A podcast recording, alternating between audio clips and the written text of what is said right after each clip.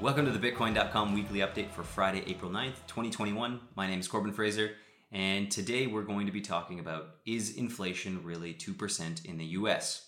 That's what the official statistics tell us, but a growing number of voices are claiming inflation is in fact much higher.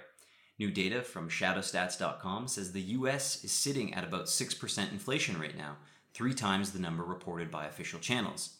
Then there's a new study from equipmentradar.com which highlights big jumps in the price of key commodities like steel and lumber, both of which are up triple digits in the last year. So it gives. How can the numbers be so different? The argument goes that governments are deliberately fudging the numbers to make inflation look artificially low. A common example that's given to show how the statistical manipulation works relates to CPI, or Consumer Price Index.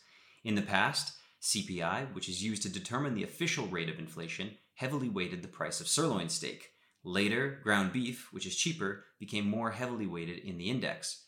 So while the actual cost of food went up, the CPI remained relatively static on paper. Now, this begs the question why would governments want inflation to appear lower than it really is?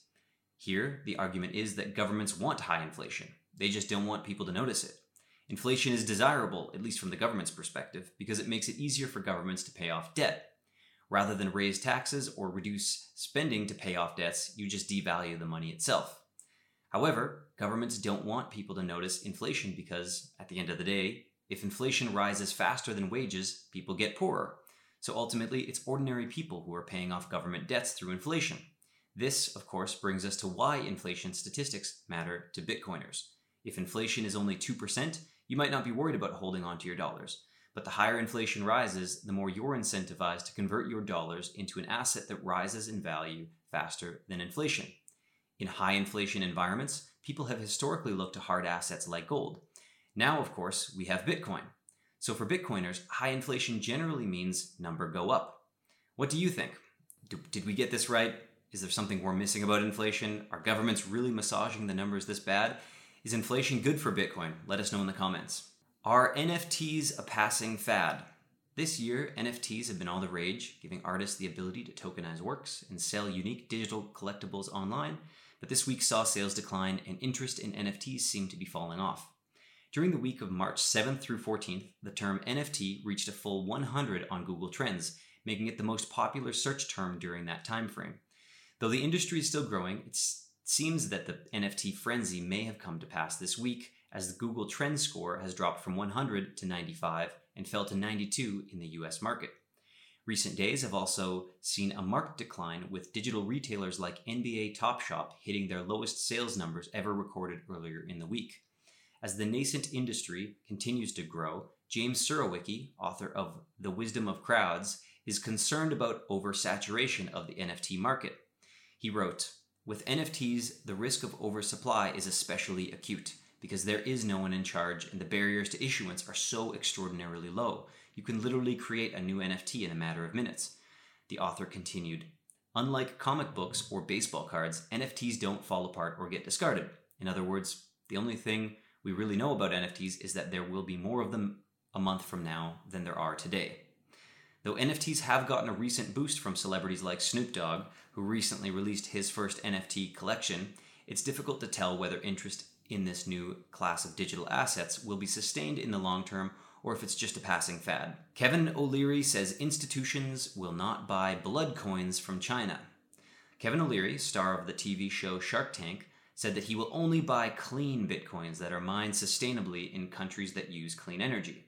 According to O'Leary, institutional investors are concerned about where bitcoins are mined and will not buy blood coins from China.